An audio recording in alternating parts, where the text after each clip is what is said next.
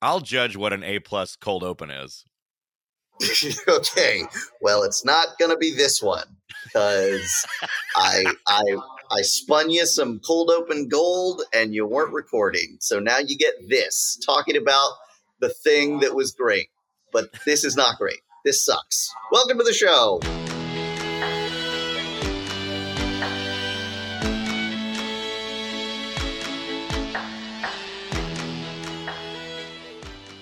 All right, Byron. Taiwan, Taipei. Taiwan, Taipei, the capital of Taiwan. Uh, Taiwan is due. I like Taiwan a lot. Uh, very, uh, very Chinese. Everyone speaks Mandarin. It's like a. It's like if China was a little like a little less uptight, a little more chill. Uh, I like I like the vibe here a lot. Um, I've joined the Formosa Improv Group at 2 3 Comedy Theater for the show. It went great. They had a packed house. And uh, yeah, basically, I've basically been here for about a week just exploring. Uh, exploring Taiwan, and it's a cool place. My first time here. Okay, so first impressions of of Taiwan. Um, you know, it was interesting. We talked uh, last time about uh, Korea and like the big colorful signs and things like that and, and neon or whatever. I kind of get that vibe more from Taipei. You have like six story facades that have light up signs and busy streets with lots of markets. Um, I went to the uh, Shilin night market, which was uh, you know, just these great night markets with stalls. They're mostly food stalls and shops. These night markets, um, uh, but the uh, the the Shilin one has there's a temple right in the middle, so you're getting like street food and and you know possibly knockoff Nikes, I would assume. no, no, they're from... totally legit. They're completely legitimate Nikes. Yeah, sure, sure, sure. uh, and then you walk, and then there's this just this beautiful temple, and the temples here have those hanging red lanterns. You, you know that in sort of the Chinese style, right? Um, hanging down, and so you're just walking, and, and it, it's just this beautiful thing. And then you step out of the temple, this quiet uh, prayer place, and you're just back into the chaos of the street. Uh, there are also my favorite part of the, the this night market in particular was the boardwalk games that are s- scattered amongst the stores and uh, and food stalls. So you'll just you'll be walking around and, and totally real Nikes and um, fried milk food stand, and then you'll just go and there's like oh a thing where you shoot uh, you shoot the balloons and you win a prize. And it's all it, it's all mixed in. Um, and then uh, had dinner here went to this like incredible underground um, basically like food court but just very uh, like i guess hole in the wall and the, i ended up at a teppanyaki place where it's just hole a it's a hole in the hole in the ground yeah. Um, a teppanyaki place where they hold the entire count. You sit at the counter, and then the whole counter is the grill, the teppanyaki grill, and you order, and then they they kind of cook it right in front of you. No, no, um, no showmanship here. We're not cracking eggs or doing the choo choo train, uh, Benihana style. This is all about um, food cooked just in a in the easiest way possible right in front of you, and then they they push it over in a foil, a little foil tray, and um, the cook was actually holding his child as he was cooking, so it was like that kind of vibe, which I, I thought it was delicious. yeah, that sounds that yeah. sounds that still sounds pretty pretty good. No, it was great. It was great, and then and yeah, Taiwan's it's an interesting place because it's uh, there's this thing where China says they own it and that it's part of them. And Taiwan and so Taiwan is interesting because not only you know that Taiwan thinks that they're independent of uh, right the People's Republic of China, but they also, and this I didn't know, they also claim mainland China as Taiwan, as their own. Okay. So, which is like I you got yeah I love the enthusiasm, you guys. Uh, I don't know realistically, logistically, if you're going to be able to pull that one off. Um, but you know, good for them. But it's uh, yeah, it's a unique place in the world politically uh, in that sense as well. Um, I went to the uh, uh the Chiang Kai Shek. Uh, Chiang Kai Shek was the leader of China during World War II. He led the, the Chinese fight against the Japanese, um, was a key ally of the Americans. And then after World War II, there was this struggle between the communists um, and Mao Zedong and Chiang Kai shek, who, who was more democracy focused. Chiang Kai shek lost.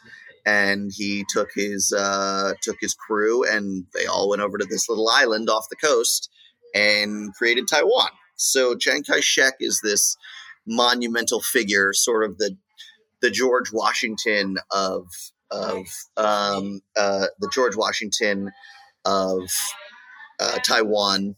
Um, who, but if George Washington had ruled for you know 30 or 40 years at the beginning of our country, so so right. just imagine imagine that.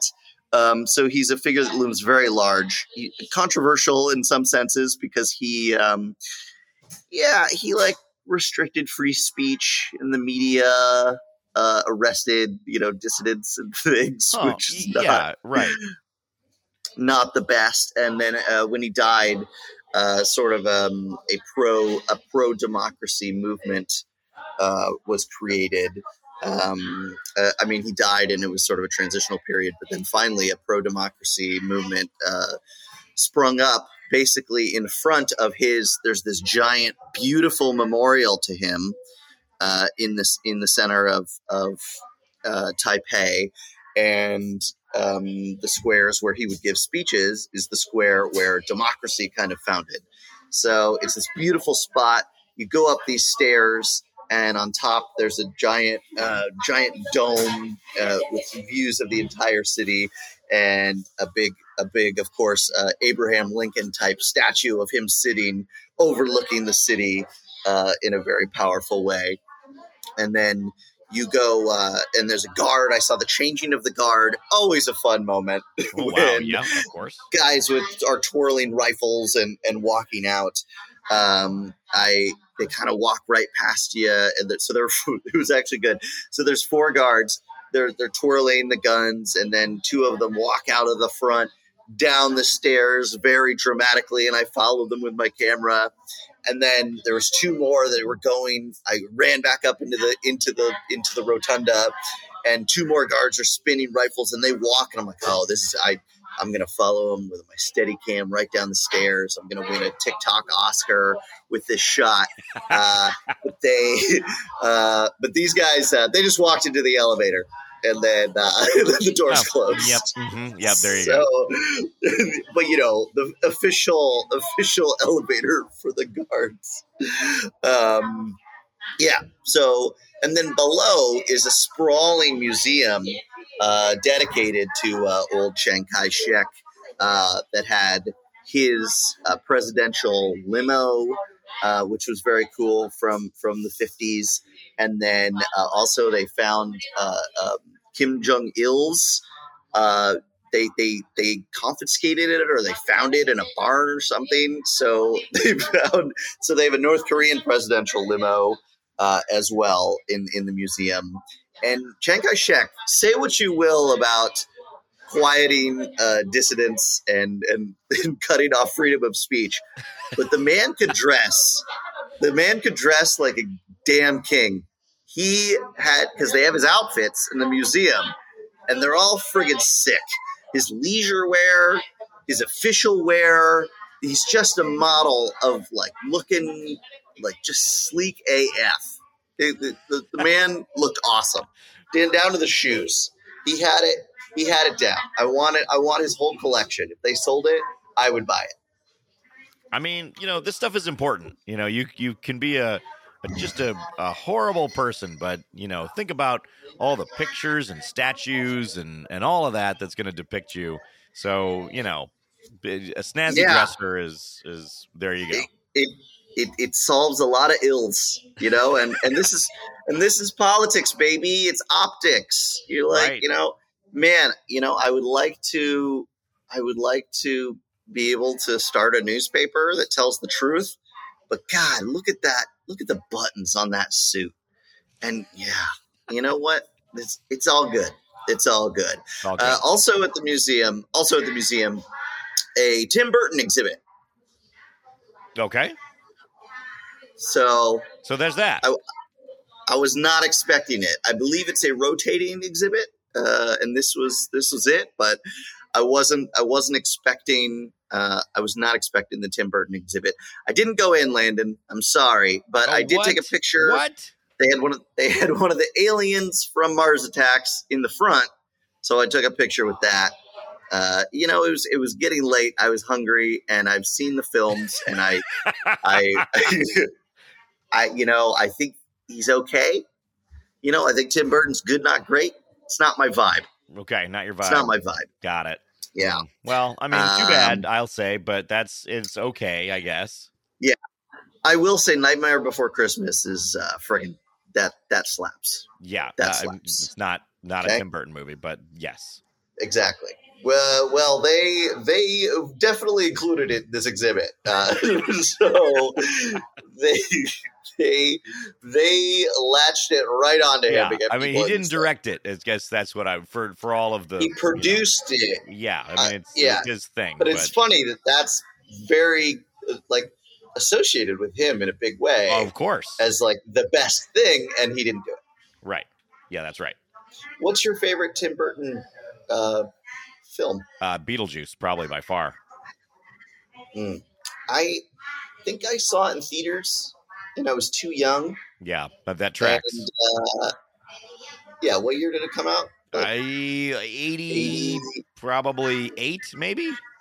Yeah, so four year old Byron, three year old Byron didn't dig it. I didn't dig it. No, no thanks. No, thank you. Not for me. Not for me. Too stylistic for a three year old Byron. Um, yes. Uh, and uh, what else we got in Taipei? Oh, we have uh, Taipei 101, aka the lar- the tallest building in the world from 2004 to 2009. Okay. Yeah. Yeah. And now I think it's number six as others have have built taller. Okay. Um, but you know, I went to the top of this thing. Got gots to got to go to the top. It's very interesting. It's very interesting built. It's not a traditional skyscraper. Uh, it's sort of. It's like, okay, this is. It's like uh, you know Chinese food boxes, and I'm not using this reference because I'm in Taiwan. Okay, that's just I look at this thing, and that's the closest thing it looks like, Okay. and it's a very unique shape. Okay, Yep. okay, so it's like t- uh, Chinese to-go boxes stacked up against each other, like stacked one on top of each other, and then just really all the way up into the clouds. Yes. Yeah. Right. Yeah. And then it's funny, you go up to the top, great views of the city, of course. The clouds were sort of uh, raging around. It was a windy day. And then it's just uh, influencer spots. It's it's spots to take pictures, like with um, like with uh, angels' wings, Okay. of course. Yep. And uh, and just you know like a swing, like a, a moon, a moon crescent moon swing. Okay. Uh, so yeah, I, I good times, and I, you know, it was mostly women taking pictures Mm, with these items, and then uh, your boy, your boy Byron, Mm, Yeah. also getting there. pictures because You're doing it. It's not just for the ladies. It's not just for the ladies. It's, uh, Contrary And- to what we all know.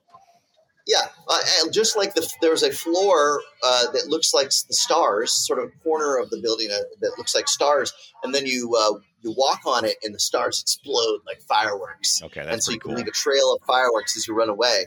And this was mostly children, and your boy Byron uh, also making making star explosions.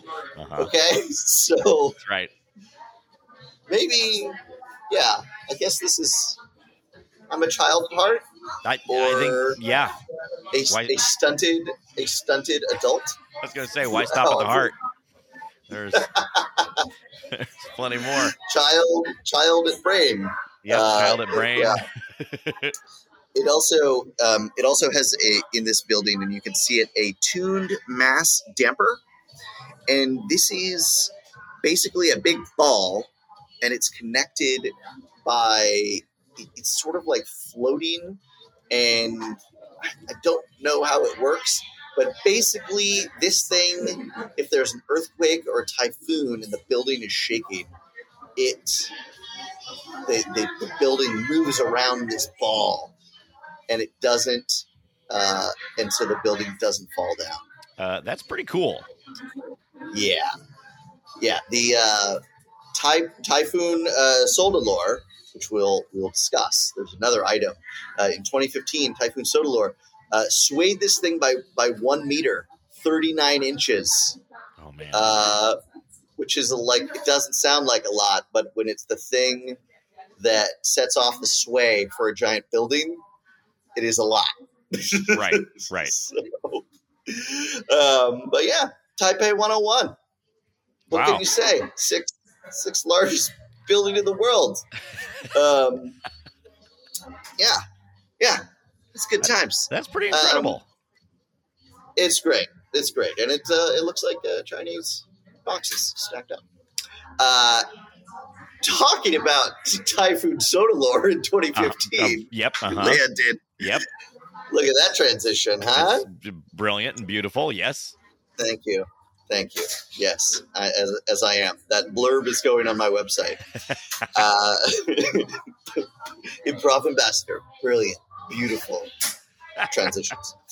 Um, so, uh, 2015 typhoon. Basically, that's what they call hurricanes uh, over here in the Pacific in Right. Asia. Uh, basically, just hit full on hit Taiwan as hard as possible. Not good. A lot of damage. A lot of damage. And mailboxes in Taiwan, uh, they basically they're uh, on thick poles, like a thick rooting pole, and then they go to a uh, sort of a rectangular mailbox. Uh, yeah, American mailboxes are they're sort of low to the ground. Um, you know, these are there's a center pole, and then the boxes on top of that. Uh, they are green and they're red, and they're next to each other. Um, I think it's like domestic and international, the green and the red. I wasn't quite sure. So the typhoon, these two these two mailboxes, uh, the typhoon bent them into like a 45 degree angle, both of them. But it didn't break them. And then they were gonna they were gonna meanwhile other mailboxes are like flying around Taipei, uh, hitting things like uh, Twister. Um, but uh, these two, named now renamed Little Green and Little Red, they bent to 45 degrees and but they held. And instead of fixing them, uh, Taipei they just left them as a as a symbol of Okay. Taiwanese fortitude Okay. and strength through adversity. Uh, so I saw those, and I, I I mailed postcards from from those from those ones. That's great. Yeah, yeah, pretty good, dude. Pretty Pretty good. good. Pretty good. Pretty- That, that typhoon definitely meant business. it meant business, but uh, hey, Taiwan stands up to strong to strong winds. That's right. Um, Resilient. Uh, Landon, what's your favorite type foundry? Oh man, how can I pick? I mean, Yeah, exactly. Right? Exactly. Well, mine is the Rixing type foundry, which is the last traditional Chinese character letterpress in all of Taiwan and possibly the last one in all of Asia. Now, you may be asking, what is a type foundry? And that's a good question. And even and even after being there, I'm still a little confused, but I'm going to do my best to, to explain what it is. So, you, in this little back street, you go past. It's like hardware stores and and just small uh, little uh, shops, and you go into the Rixing Type Foundry, and there are just shelves, like stacks and stacks uh, of shelves filled with rows of tiny metal blocks of Chinese characters. So they're little. It's like a little, um, like a, a tiny metal rod, all different sizes, and on the front they have Chinese characters on them. And so, what you do is you go around and you select the characters that you want to spell out the word or sentence uh, that you want it to say, Okay. and then you um, you bring it up front.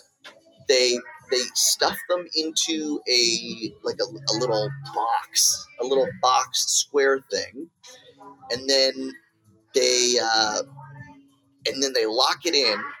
And now you have, uh, and they put it like a stamp foundation around it, and now you have a stamp, a stamp press that has your uh, that has your phrase on it. That's pretty cool. Cool, right? I can see how that would be your uh, most favorite type of foundry. It was. Yeah, it was my it's my new favorite. Now, uh, the the staff they've been uh, working there for a while. Uh, uh, I mean, this place looks like it basically like it did in the 1960s, uh, Right. which is when it started. And the guy who runs the place is I'm pretty sure it's the same dude, uh, and his family. And uh, there's no English. This is a zero English situation. And so I uh, found a guy wearing a Dodgers hat Okay. uh, which I was like, all right, I'm going to talk to this guy wearing a Dodgers hat. This is great.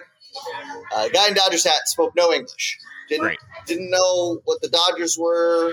Uh, Clayton Kershaw, never heard of him. not not familiar. Uh, not familiar. And but but luckily his girlfriend did speak English Okay. and was willing to help me uh, find the uh, the the foundry t- uh, types to say improv ambassador. great. Okay. yes. Yes. So put these four pieces together and put the I went up front and then she explained to the woman who was very confused about what I was there doing or what what I wanted. Uh, put them together and then put it put it in a stamp and so now I have uh, I now I have my own personal stamp from the foundry that says improv ambassador. Dude, that's I mean, I think now you know why you had to go to Taiwan. yes.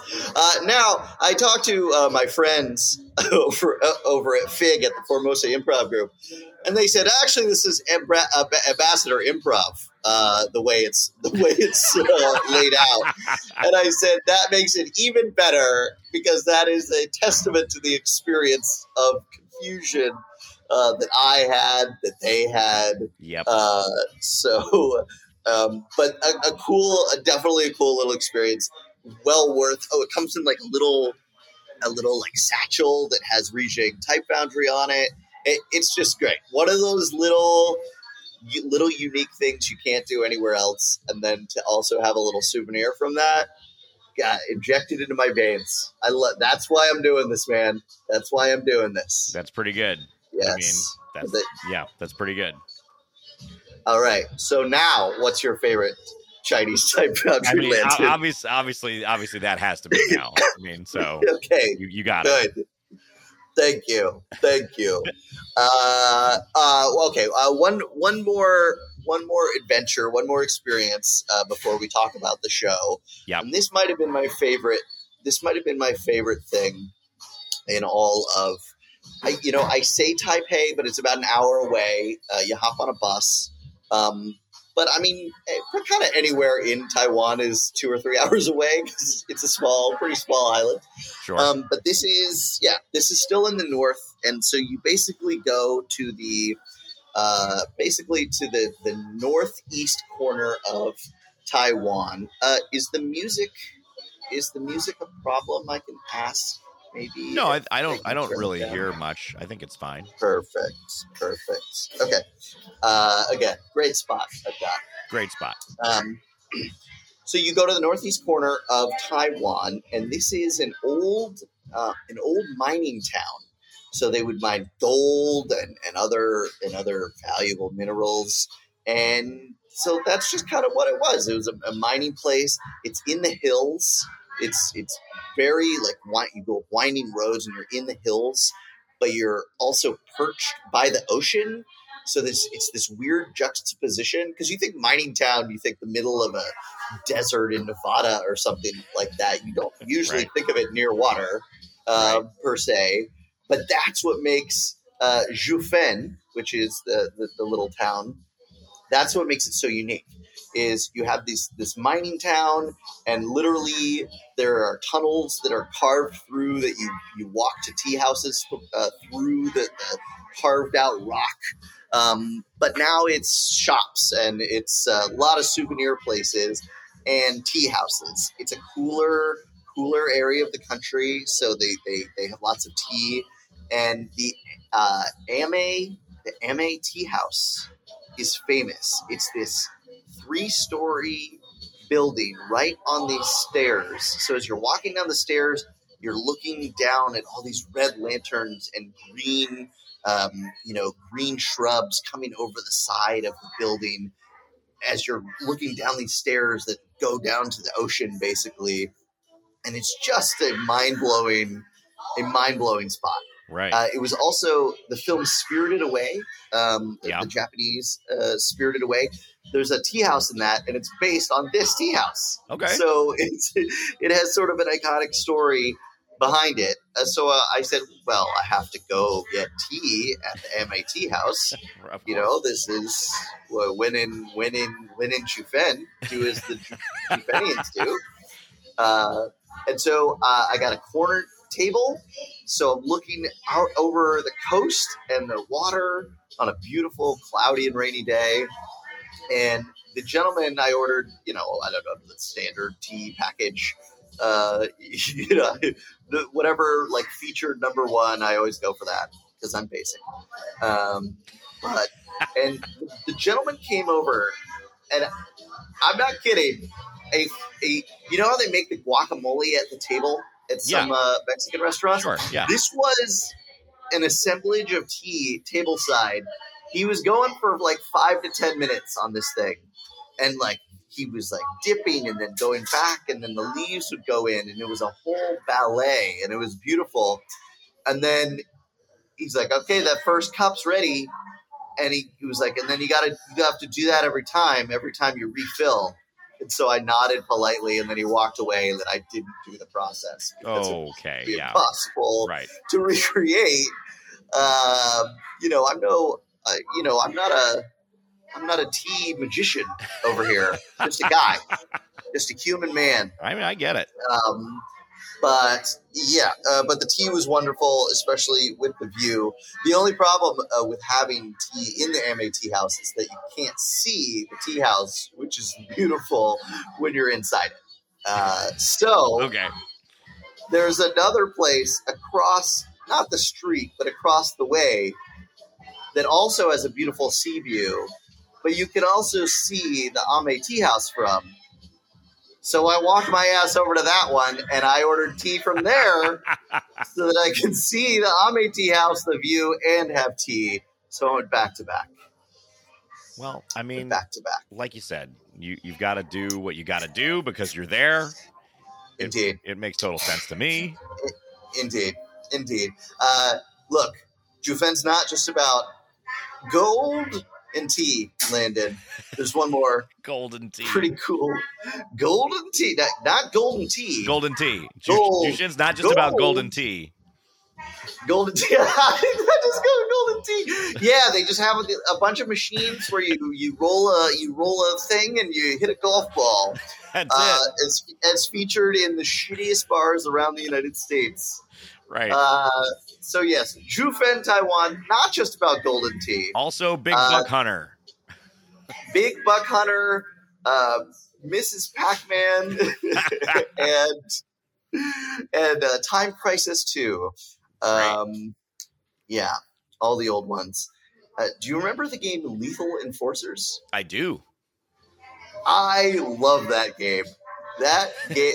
so Lethal Enforcers is like an old school, very like one of the first arcade shooting games, and it was actual like pictures. Like the the bank robber would pop up, and then you would shoot them, and then you would progress. That was a that was a staple of my childhood. it Um, was uh, yeah. those games were like now looking back, like how horrible do we have you know these murderous rampage. They were just Oh, like, hey, here's yeah. a gun. Yeah, exactly. But here's the thing, Landon. It was just a fake uh, video game gun. You couldn't actually do anything with it. I mean, that's I true. would say the problem with our country is that I could play Lethal Enforcers and then be like, yeah, this is fun, and then go get, and get the real thing and do what I will. yeah, So, that is that is actually Uh, the problem. yes. Anyway, sorry, folks, uh, but I do feel strongly about that in my You gotta country. keep these politics out of my golden tea. Yeah, hey, bro, we just talked about Chiang Kai shek for 10 minutes. So uh, we got politics in the pod. It's all about Chiang Kai shek and gun control uh, on the pod today. Good times. Anyway, back to Jiufen, the Taiwan capital of golden tea. Uh, there's a, uh, a theater called the Shengping Theater. And okay, whatever, you know, Avatar 2, Way of the Water. No, Landon it while it is that kind of theater and they play movies, it, it has been restored to look as it did in the 1930s. Okay. and that is awesome. So even the there's a concession stand, and it's all things from the 30s, and then the the screen, and there's like a, a platform in front of it. Uh, bench seating, which looks super uncomfortable, and I definitely wouldn't want to sit through an hour and a half movie on these benches. Right. But hey, uh, back in the 30s, that's all they had. So people sat where they told them to sit, And and, they enjoyed it. Yeah. They loved it. They were going to Uh, see something they had never seen before. It was wizardry. Yeah. Oh, the train is coming at us. Ah! Do you know that's I mean this could be an apocryphal story here Byron, but do you know that's why they initially why they started bolting theater seats to the ground? What? Because- people thought things were coming out. Of, people thought out they were them. coming out and they would they would they would they would throw their seats at the screen.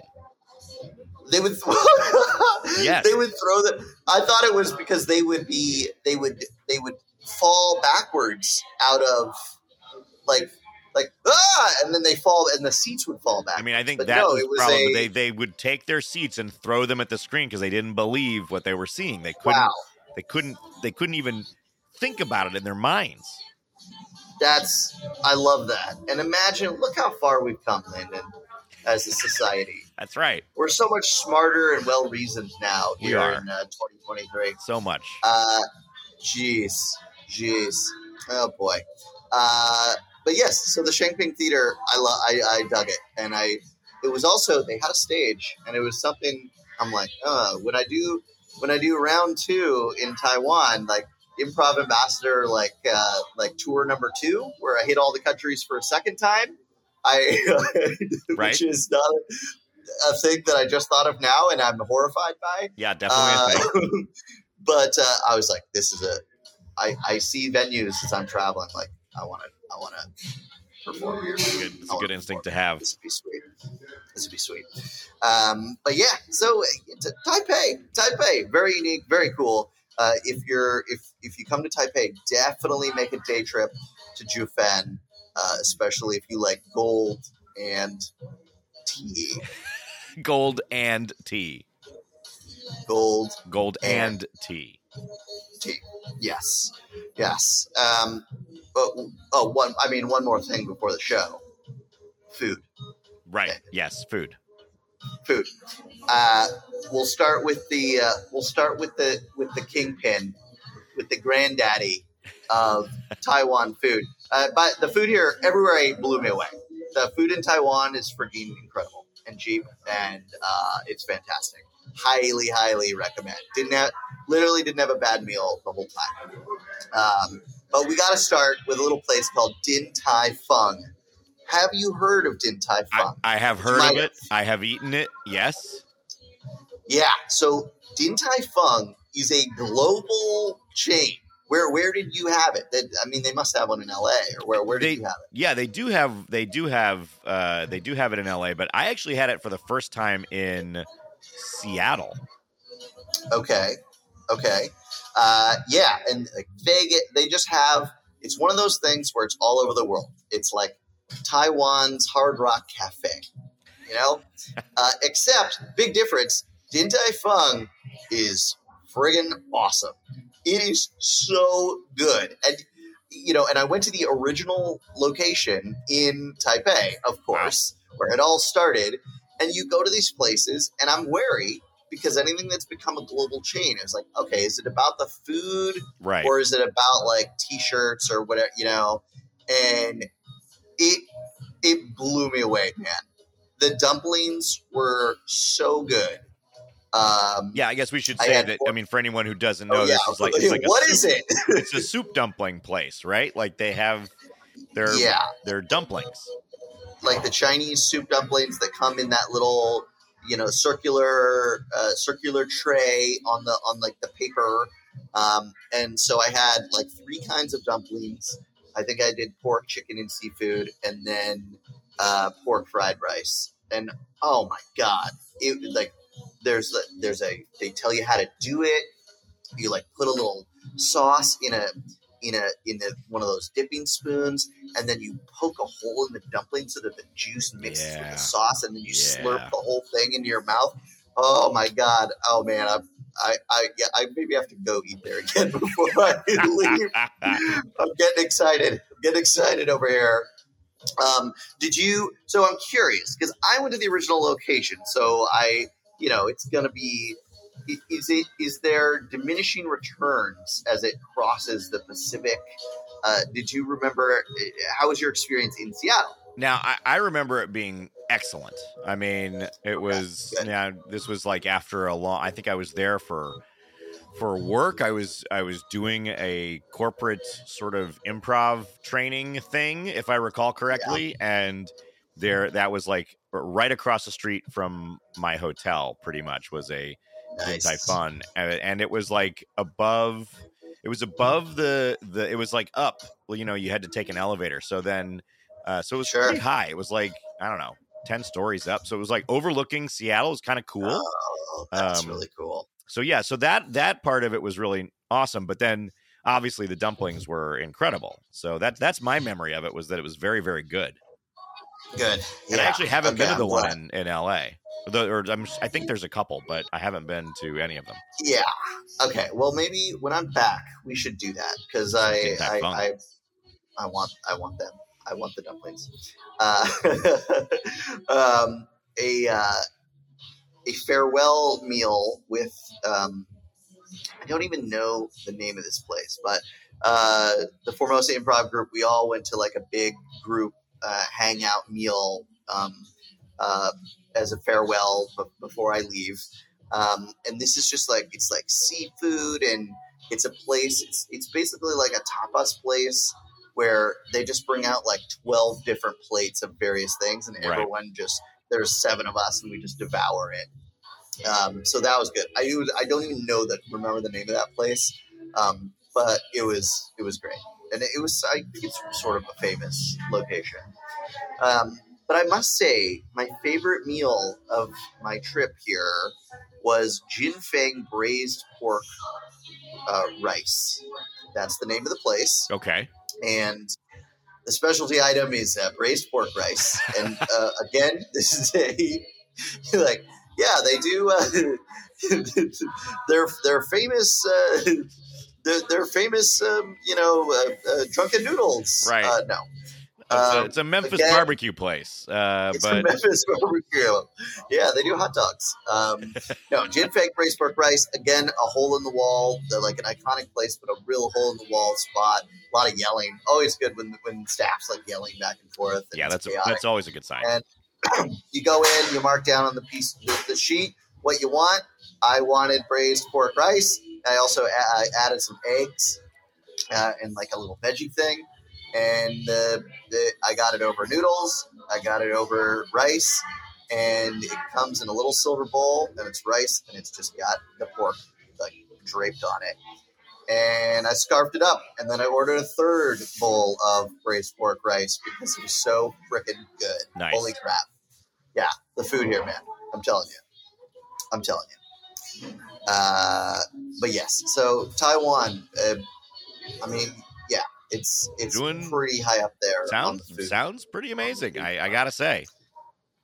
pretty good. pretty So, good. What about stuff. uh, what about the show? What about this Formosa improv group? Uh, tell me about. It. Indeed, this. indeed, indeed. Uh, so this was cool. Um, uh, like in Korea, I got to uh, rehearse with the group because I, you know, I'd never met them before, so it was important to rehearse. So we found this, we got this little space, and I joined them, met the whole squad.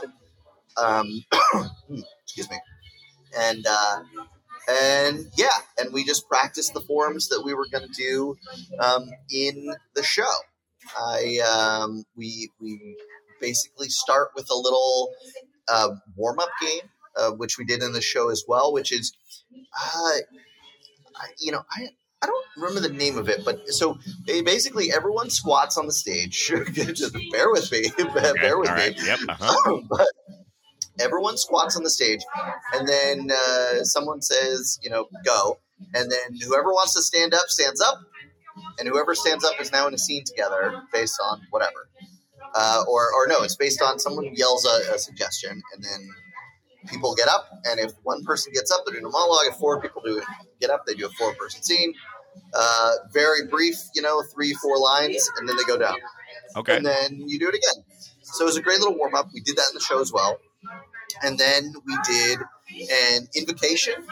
So, um, you know, in, in bowing an object Yes. uh, in, in multiple different ways using um, first, second, third person uh, for the object. And Great. then did a, about a 30 minute short form run.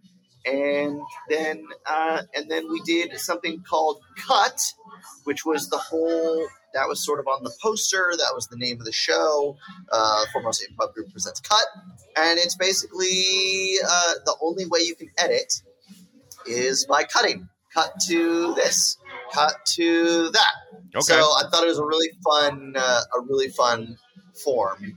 And uh, yeah they they, they the two three comedy club it's, they, they, it's a bar and they do comedy stand up improv uh, which was cool and uh, they packed that house out, man. We had a we had a full house, sold out show, and uh, it was great. Now the thing that blew me away by Formosa Improv Group.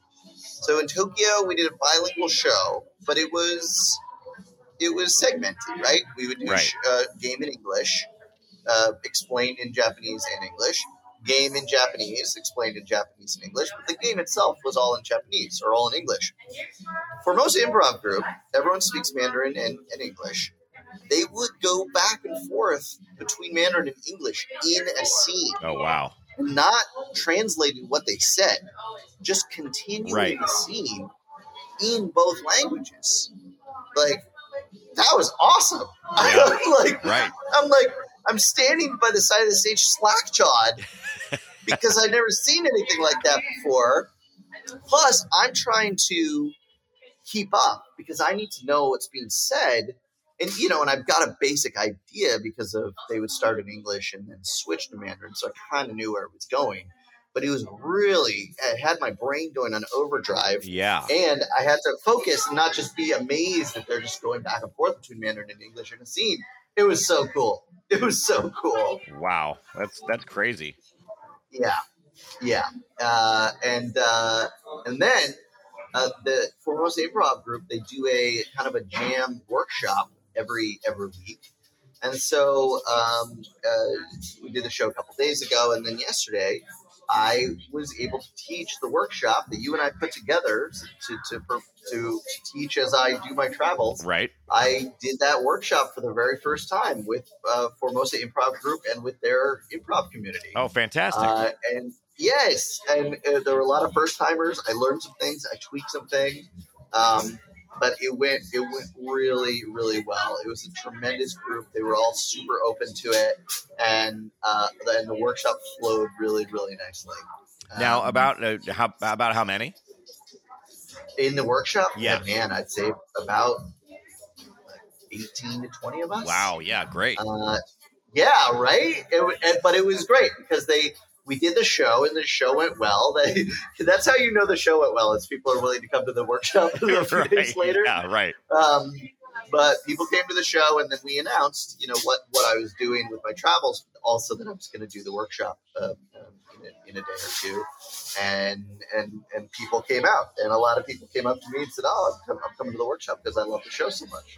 That's that's awesome. So Yeah. Formosa Improv Group, freaking crushed it. So welcoming, so nice. Great, you know, all these places I went, it's, it's tips that they gave me of places to go and visit and restaurants. Um, so they're just uh, it's a good a good crew, an eclectic, an eclectic um, uh, group. There, I think there were like 10, 10 or eleven of us in in, in the show.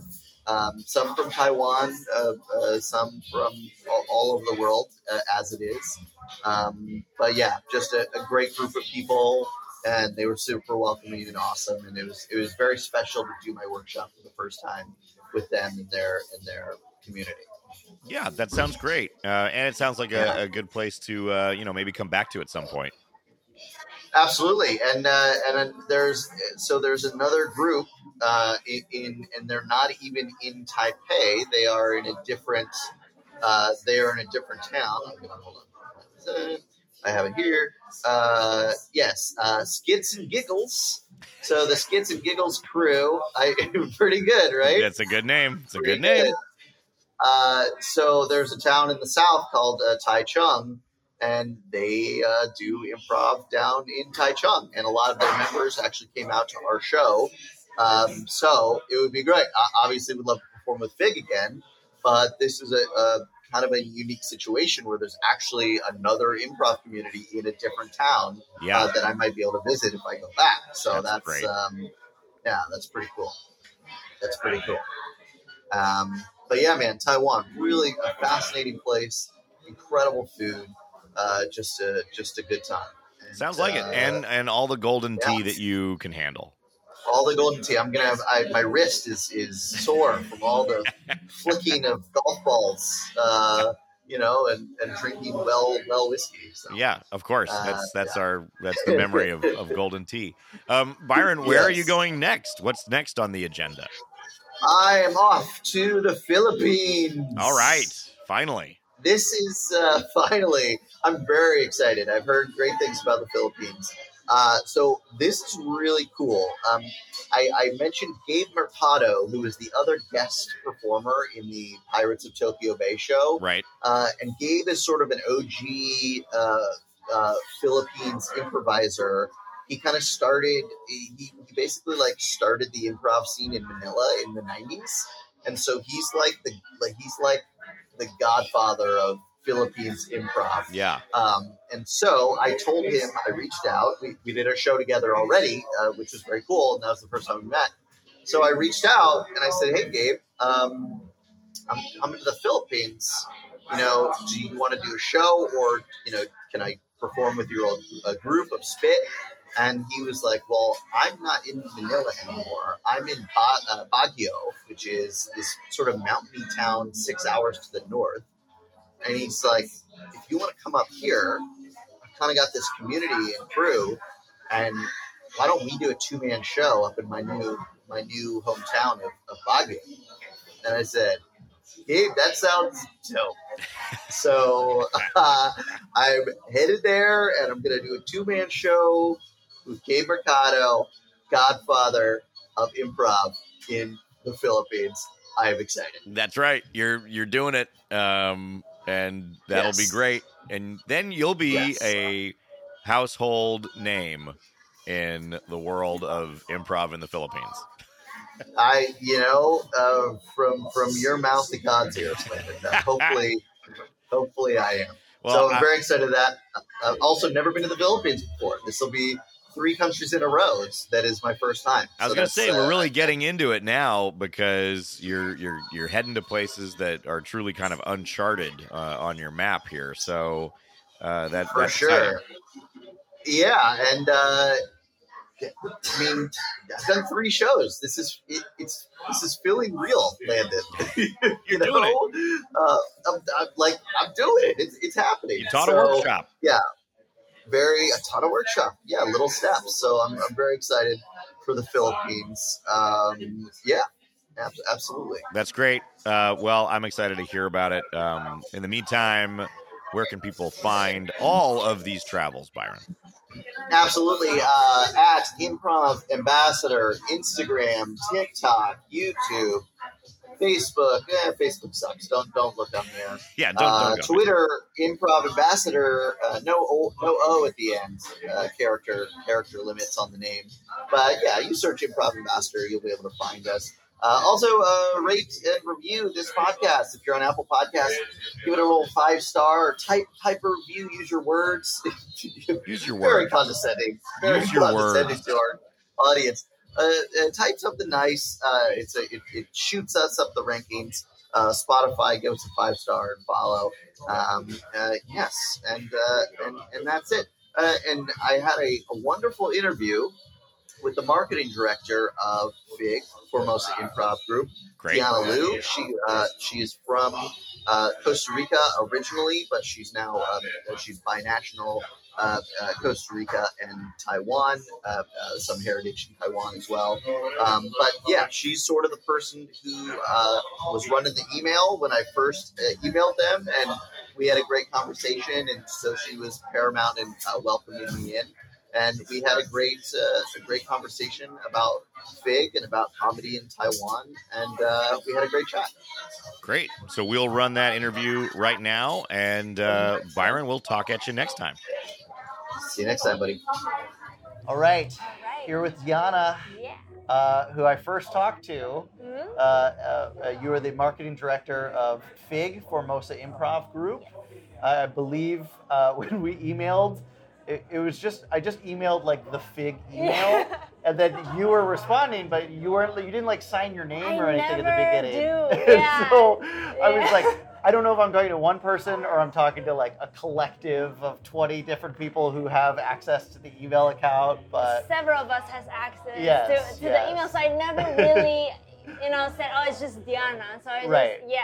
How did you find out it was me? I don't know. I, you eventually at email six or seven, you finally signed it off. I did. You did. You signed it off, Diana. Yeah. Oh, so wow. I, I the, the mystery was was solved. I actually, I, Yeah. this is the first time I'm hearing about it. There you go. I didn't know. I know. Okay, okay, Man, okay. see, you're you're thawing the, ever so slightly, and Hmm. you're gonna you're putting your name out there in Must the be a work habit. Yeah. Best regards, Diana. Um, but yeah, you've been my point person, my contact. Uh, I, I assume you're the one who kind of like gave the green light and brought this idea to the rest of the group I that did. I would Yeah. join. Yeah, yeah, yeah. Uh, so uh, what was? I assume it was a group decision. What was the response when you told them like, "Hey, there's this guy and he performs around the world, but he just started and he wants to join us." immediate yes. Oh, good. It was an immediate yes. A very We- improv Yes. response. yes, um, I did propose it to our line group, which is what we use here in Okay. Taiwan. Everyone like a was, WhatsApp Yeah. uh, message. Okay, exactly. cool. Everyone was on board, sending like cute stickers, like "Yes, bring him. We're ready." Where were the cute stickers in the email? I didn't see. I didn't see any of that. You were like, okay, on this date we will be rehearsing, and then on this date is our Yeah. show, and also if you want to do the workshop, there I were no cute stickers. I wasn't sure if I should add emojis you always add emojis. Uh, awesome. So, uh, how long has Fig been around? Mhm. So we first started in 2018, Oh, okay. and we just started as a group of friends who knew each other through language exchange. Okay, cool. And we went to Jeffrey. Jeffrey, we see him as a fig father. Okay. The father of fig. so they got God. There's a Yeah. Godfather, and he's the Fig father. Yes, and there's a fig mother, okay. the official mother, and I'm just the fig mama.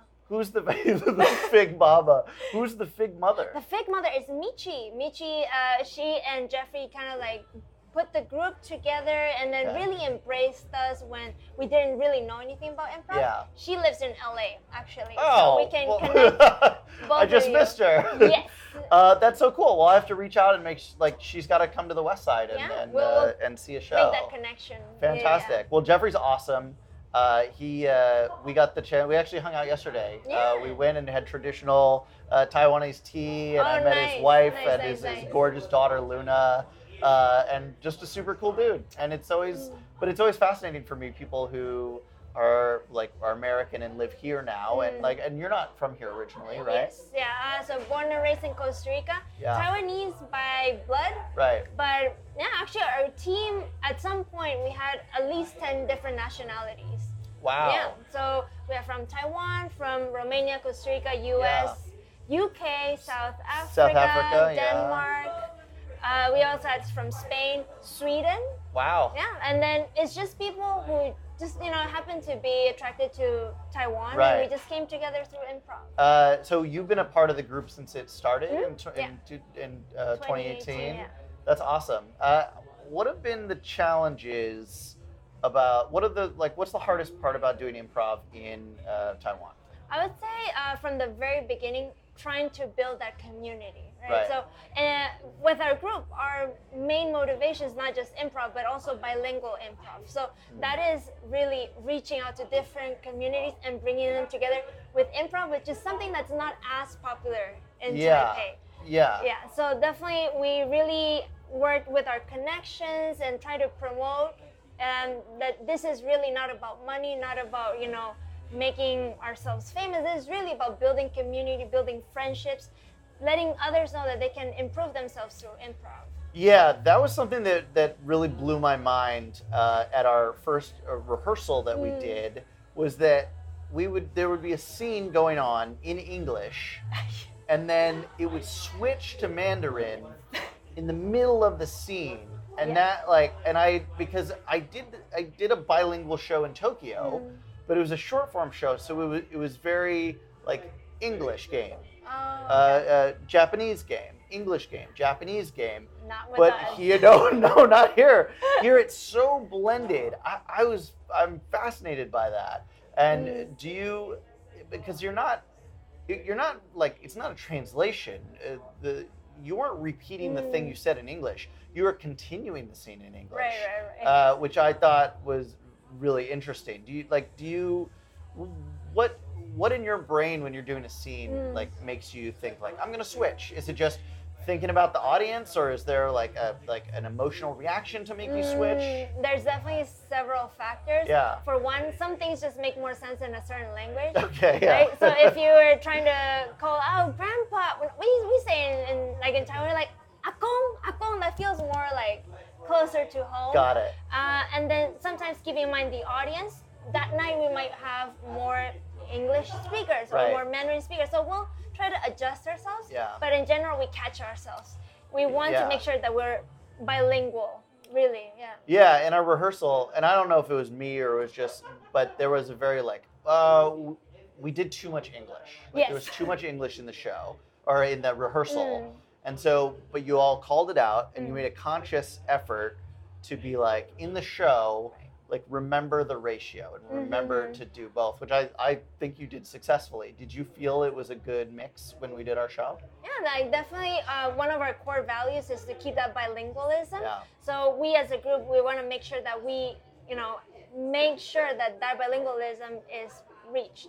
So Yeah. even in our feedback surveys, we have this like, how bilingual were we? So we can get some little That's feedback. great. Yeah, because really in Taiwan, there's a lot of diversity, but to bring people who mainly either speak Chinese or either Spanish, Yeah. that is really important to us. Right, and uh, yeah, and and something the pirates thought it was important was that there there are many couples that are Mm. like one person speaks English and one Yeah. person speaks Mandarin, so that to have an event where that they can come together and both enjoy it is like it's such a cool thing, and it's just something that before before coming on this this journey I'd never even thought of before Mm. but it's such a main part of what you guys do. I'm just I'm I'm like it, it breaks my brain in a good way every every time I see it. Yeah, I mean, definitely. Even in the group, we have members who speak to their partners or their families in several languages. Yeah. One of them could be Mandarin or English or Spanish or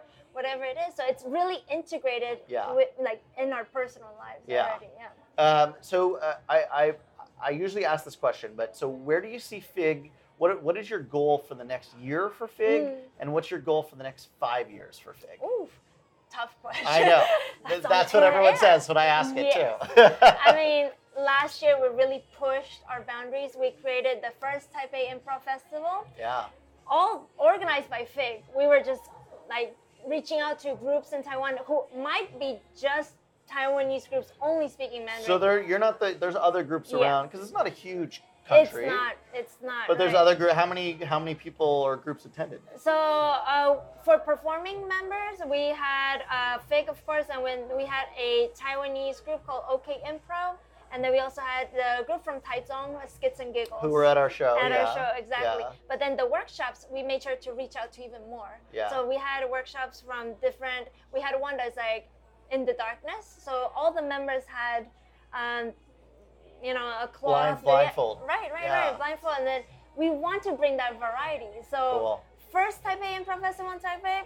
Okay, we did it, and then Yeah. lots of groups actually reached out like, I want to co-organize Cool. or I want to do it next year. So we might be doing more in the future. And do you like? Is that something you'd be open to having international groups Yes. joining, or is it like, nope, this is our thing? Oh no, definitely. If we could reach the level of Singapore or Manila Yeah. to do those festivals, Which are the two big ones in Asia? They, they kind of switch off hosting. Yeah. if we could just be that, oh, come to Taipei. Why not? It gets colder here. It's cold. Yeah, you know, it's, it's cheap and it's colder. Yeah. why not? and Yeah. for for people listening, uh, in, in in this part of Asia, colder is a good thing. oh yeah, Uh, because it's like hot as balls uh, most of Yeah. the time in most of the places around here. yeah, absolutely. Other than you know things to the north like Korea or Japan, Mhm. every other Asian country is like, oh, a nice cold break. Right, right, right. So Yeah. some people look into oh, Taipei could be Yeah. you know a good place to come. And food, of course, another reason. Yeah. Oh, oh my God, the Mhm. food has been unbelievable here. Yeah.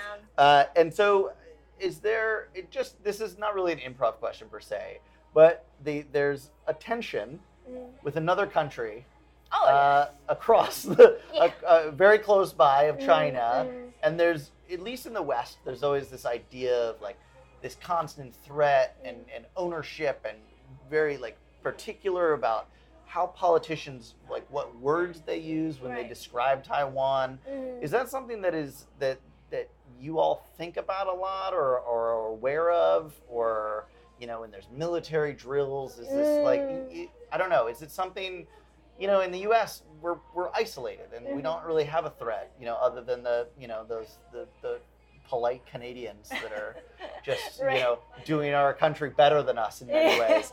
But so is that because when you hear about Taiwan um, in America, it's Right. always in relation to China. It's always relation in related Mhm. to tension. Do you feel that living here? To be honest, not as much. Yeah. I think might be the media.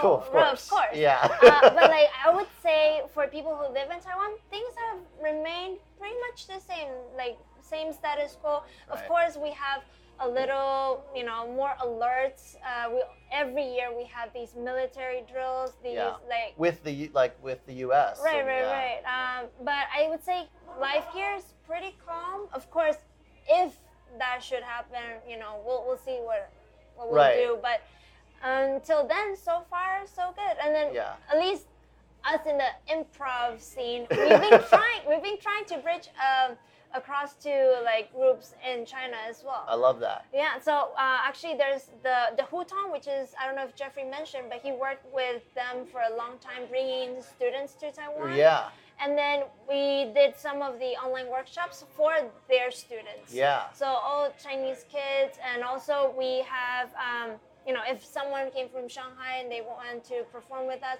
great. Or if they want to do a workshop, great. Right. Um, yeah, try to bridge. yeah. a little I love bit. that. So Yeah. like improv is gonna i- improv is gonna solve this uh, Yes. uh, decades-long diplomatic crisis. Yeah, at, at least we started with COVID. We started doing online workshops, which is a huge challenge for us. Sure. We've only done like in person. We had a lot of uh, participants from China. That's we did. awesome. Yeah. Well, it, but it, it makes sense. I mean, it sounds silly and we joke about it, Mm. but there's something about improv that like doesn't care about borders and is welcoming and wants to like say yes to things rather Mm. than say no to things. Which, if it's media and, and politics and things like that, it's, it's kind of the opposite. Right, so right, right. I love that you're reaching out, and uh, and I, I'm I'm looking forward to like a. A joint, uh, you know, like a, a, a Shanghai That would be Taipei joint uh, festival or something like yeah, that. Yeah. Totally, But totally. very cool. Okay, final question. Uh, what's the best thing about um, doing improv in uh, Taipei? Best thing about doing improv, I think personally, just seeing how it has really opened up people. Mm. Not to say that Taiwanese people aren't open, but there's this um, kind of like layer of shyness that kind Sure. of breaks off a little bit when you put them in a situation that is it is vulnerable. Yeah. It is and it's scary, but we as a community are really trying to support that. So yeah. slowly seeing members who started like coming in the first week, second week, third week, and now they're like on the stage. they're like you know really projecting their voice, right. getting their ideas out there is great. Is a great feeling. Yeah, and and certainly I, I would think that you're like the way you stress bilingual and that makes it more welcoming so Mm. that that if they don't speak the best English or any English at all that there's still a home for them uh, with with Right, you all. right, right, definitely. Yeah. And I'm pushing for a workshop in Spanish. Why not? Uh, Amazing. Lots of Latinos in, in Taiwan, so Really? I think Yeah. next year that'll be my personal mission. Cool. Yeah. Awesome. Uh, well, Diana, thank you so much uh, for not only welcoming me uh, uh, um, into your community and your group. I won't hold it against you with the emo- no emojis in the, in the email. That's fine. That's fine. I don't hold grudges. Um, but thank you for welcoming me. I know it's it's uh, I'm doing a strange thing, and we, you know we had never met before, so I, you you've all been super welcoming to me. It's my last night here tomorrow, and we're we're all going to a big uh, uh, Taiwanese Yes. uh, feast together, and uh, so I, I just want to say thank you. Ah, thank you so much for reaching out to us. It's always a, a, great pleasure to have someone who can bring a new flavor to what we do. That's me. That's yeah. me. And then your mission is something that we 100%, we're going to back you up on this. Thank you. Yeah. Thank we you. really want to make sure that we can connect you to the people that we know elsewhere, whatever that is, Costa Rica, and I don't know. Yeah, I'd love that. not? I love that. Thank you Cool. so much for coming to Taiwan. All right, thank Yeah. you. I hope to be back soon. Yeah.